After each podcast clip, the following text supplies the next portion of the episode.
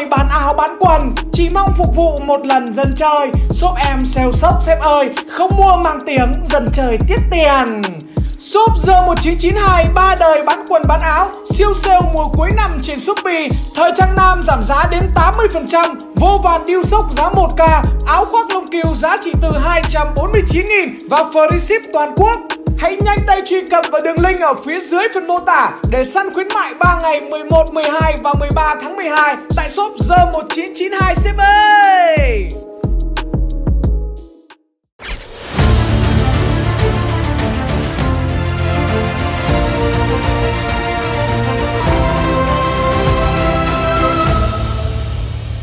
Xin chào tất cả quý vị và các bạn cùng đến với chương trình Đàm Đạo Lịch Sử, một chương trình chuyên nói về lịch sử được phát vào lúc 21 giờ mỗi tối chủ nhật hàng tuần trên kênh của Tuấn Tỉ Tỉ. Tổng kho Long Bình thời chống Mỹ được mệnh danh là có tất cả chỉ thiếu bom nguyên tử. Cả một cái kho rộng tới 24 km vuông, được bảo mật nghiêm ngặt 24/24. Thế nhưng nó không chỉ có các loại vũ khí đắt tiền như máy bay, xe tăng, mà đến cả những cái nhỏ nhất như cái kim sợi chỉ, cái cúc áo của lính Mỹ. Trong kho đó cũng có đủ cả. Để quản lý được tất cả đống thiết bị cũng như quân trang của 1,2 triệu sĩ quan binh lính thì ngày đó, những năm đầu tiên của thập niên 1970, Mỹ đã cực kỳ tự hào khi có trong tay những cỗ máy tính xịn nhất thế giới, được vận hành bởi 250 nhân viên của tập đoàn công nghệ máy tính IBM cùng đội ngũ sĩ quan quân đội Mỹ và Sài Gòn. Ngày đó, chiếc máy tính mà Mỹ sử dụng đó là chiếc IBM 360 Series 50, nó tốn 600 m² diện tích. Riêng bộ vi xử lý trung tâm CPU đã to bằng 2 cái tủ đựng quần áo. Các ổ đĩa và băng từ dùng cho máy tính này cũng rất cồng kềnh. Mỗi ổ băng to bằng cái tủ lạnh cỡ lớn hiện nay. Ngoài ra, để viết được chương trình trên chiếc máy tính đó thì phải cần tới 80 chiếc máy đục lỗ. Tất cả những thứ đó để cho chúng ta có thể mường tượng được rõ hơn về độ khủng khiếp của kho Long Bình. Nó là kho lớn nhất của quân đội Mỹ bên ngoài lãnh thổ Hoa Kỳ. Thế nên gì cái gì cũng có. Chỉ duy nhất một cái nó không có, đó là bom nguyên tử và một thứ rất đơn giản, đó là sơn màu đỏ. Sở dĩ chúng ta biết được điều này là vì sau ngày giải phóng Việt Nam 30 tháng 4 năm 1975, chúng ta có một buổi duyệt binh diễu hành để khuếch trường thắng lợi, để thể hiện sức mạnh dân tộc và để đoàn kết mọi người lại với nhau. Thường thì để chuẩn bị cho các cuộc duyệt binh tầm cỡ quốc gia như thế này thì phải chuẩn bị hàng tháng trời. Thế nhưng lần này chúng ta chỉ có thời gian vỏn vẹn là 2 tuần lễ. Chính vì thế mà mọi thứ cực kỳ gấp rút. Rất nhiều các đầu việc cần phải làm, nào là lau chùi ống súng, bảo dưỡng lại xe tăng, xe thiết giáp để hôm duyệt binh tới nó phải bon, không có một lỗi gì cả. Chứ chẳng may vì một lý do nào đó mà đang duyệt binh, xe lại chết máy dừng lại một cái thì thôi xong. Vừa bị kỷ luật mà lại vừa còn mất hết thể diện quốc gia. Đặc biệt hơn ngày đó, với tâm thế của người chiến thắng nên mọi thứ mình muốn phải được tân trang lại cho nó mới cóng như vừa mua. Thế nên còn cẩn thận rửa rồi sơn lại. Sơn trong kho Long Bình thời đó nhiều vô kể, đặc biệt là sơn màu xanh lá cây. Nó còn có cả máy phun sơn nữa, chứ không cần phải dùng chổi quét từng tí một như ở quê mình vẫn dùng. Thế nên sơn cả một cái xe tăng chỉ mất có 2 tiếng là căng. Mọi thứ diễn ra rất suôn sẻ cho đến khi mình muốn tìm sơn màu đỏ để sơn lại quân hiệu trên tháp pháo. Lúc này thì mới biết hóa ra cả một cái tổng kho Long Bình to khủng khiếp như vậy mà nó lại không có nổi một giọt sơn màu đỏ nào cả. Lúc này bộ đội ta đành phải chạy ra ngoài thành phố Biên Hòa để tìm mua mà cũng không được. Hỏi ra thì mới biết không ai dám kinh doanh sơn màu đỏ cả, bởi sơn màu đỏ được chính quyền Việt Nam Cộng Hòa quản lý rất chặt. Lý do đơn giản vì họ cho rằng màu đỏ là màu của cách mạng. Đến lúc này thì ta mới hiểu, hóa ra quân đội Mỹ họ cũng làm thương hiệu một cách rất bài bản suốt từ những ngày đó, chứ không phải đến tận bây giờ họ mới làm. Tất nhiên nếu dừng ở đây thì câu chuyện tẩy não làm thương hiệu của Mỹ dành cho các binh lính của mình lại quá bình thường.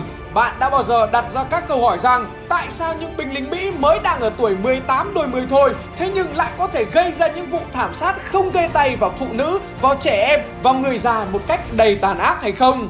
Đơn giản bởi họ đã được tẩy não trước đó đến nhũn cả não rồi, thế nên họ còn tin rằng họ làm như thế là làm một việc chính nghĩa.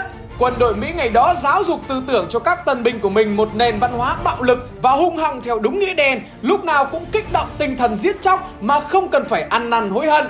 Trong các chương trình huấn luyện, các binh lính chỉ có cầm vũ khí rồi gào thật to, giết không thương tiếc mới là tinh thần của lưỡi lê. Câu nói đó được nói đi nói lại cả nghìn lần để rồi ai cũng phải ám ảnh bởi khẩu hiệu đó. Nó bắt bạn đến lúc ngủ cũng phải mơ về điều này. Một cựu chiến binh khác cũng chia sẻ, trong vòng 11 tháng tôi được huấn luyện chỉ để giết người. Suốt 8 tuần huấn luyện cơ bản, chúng tôi phải thét lên giết. Nên khi tới Việt Nam tôi đã sẵn sàng để giết người. Một cựu quân nhân khác thì nói rằng sau khi đã gào giết suốt thời gian huấn luyện cơ bản rồi đến huấn luyện bộ binh nâng cao và thám báo, anh ta cảm thấy mình đã hoàn toàn bị tẩy não. Chưa dừng lại đó, quân đội Mỹ ngày ấy còn nhồi nhét tư tưởng phân biệt chủng tộc một cách công khai và phổ biến trong suốt quá trình huấn luyện. Wayne Smith nhớ lại, các sĩ quan huấn luyện không bao giờ được gọi người dân Việt Nam là Vietnamese, mà thay vào đó phải là mấy từ miệt thị kiểu như lũ mắt xách, lũ mọi giờ. Tương tự thì cựu chiến binh Crickland cũng đã từng kể lại những trải nghiệm của ông rằng ngay khi bước chân vào trại huấn luyện, họ đã cố gắng thay đổi hoàn toàn tính cách của ông. Họ nói với ông rằng không được gọi là người Việt Nam mà phải gọi là lũ mọi giờ. Họ rêu rao khi đến Việt Nam rằng ông sẽ phải đối mặt với Việt Cộng. Đây là một lũ súc vật hoặc một thứ gì khác không phải là con người. Người ta không cho phép ông được phép nói về người dân ở Việt Nam như một con người. Không có lý do gì để đối xử một cách nhân đạo đối với những người Việt Nam cả.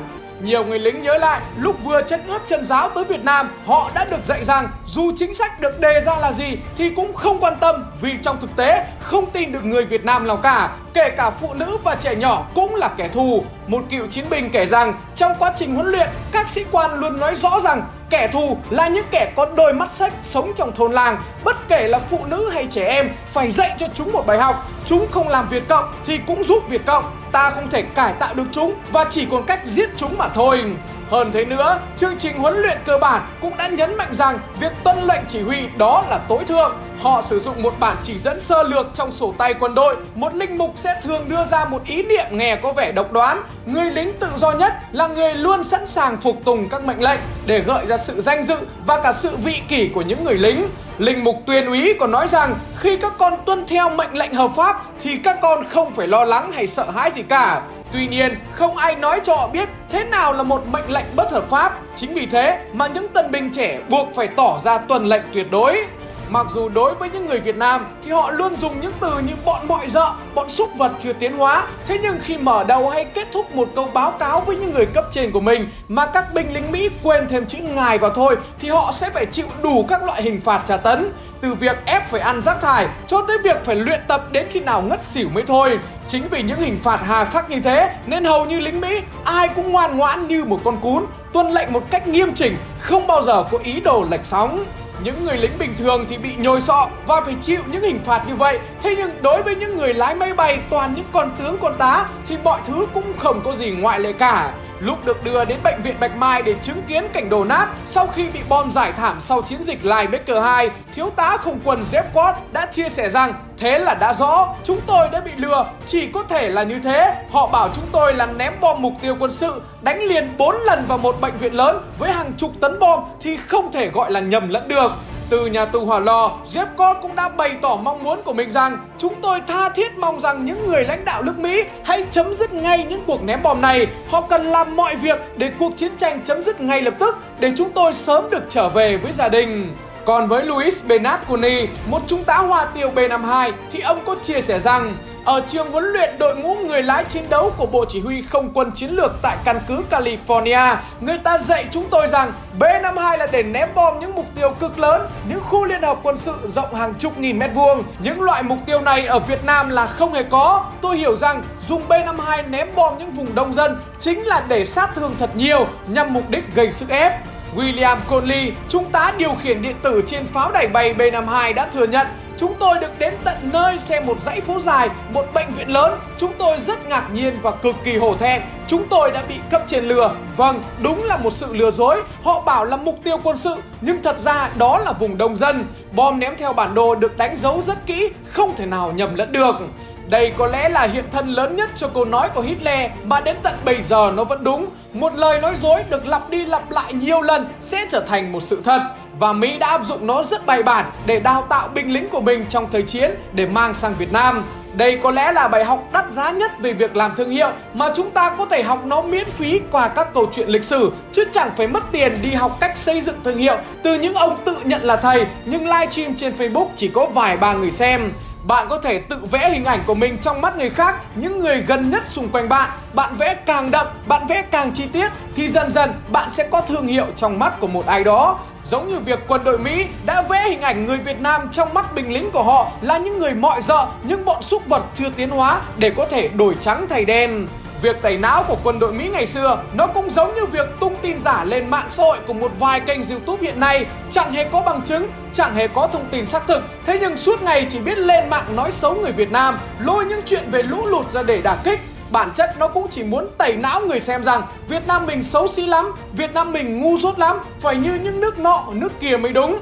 Thế nhưng nó cũng không biết được nước nọ nước kia mà nó đang nói đến còn lại đang xách dép sang học Việt Nam cách chống Covid, xách dép sang tìm hiểu tại sao Việt Nam có thể bắn rơi được B-52 trong khi bao nhiêu nước khác lại không làm được. Tất nhiên còn rất nhiều cái mình cần phải cải thiện, thế nhưng tại sao không nhìn vào những thành tựu mình đã đạt được, những điểm mạnh của mình để có thể phát huy, để có thể động viên nhau cùng làm tốt hơn nữa.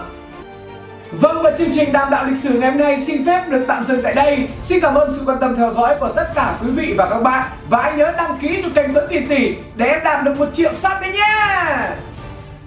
Ba đời bán áo bán quần, chỉ mong phục vụ một lần dân chơi. Shop em sale sốc sếp ơi, không mua mang tiếng dân chơi tiết tiền.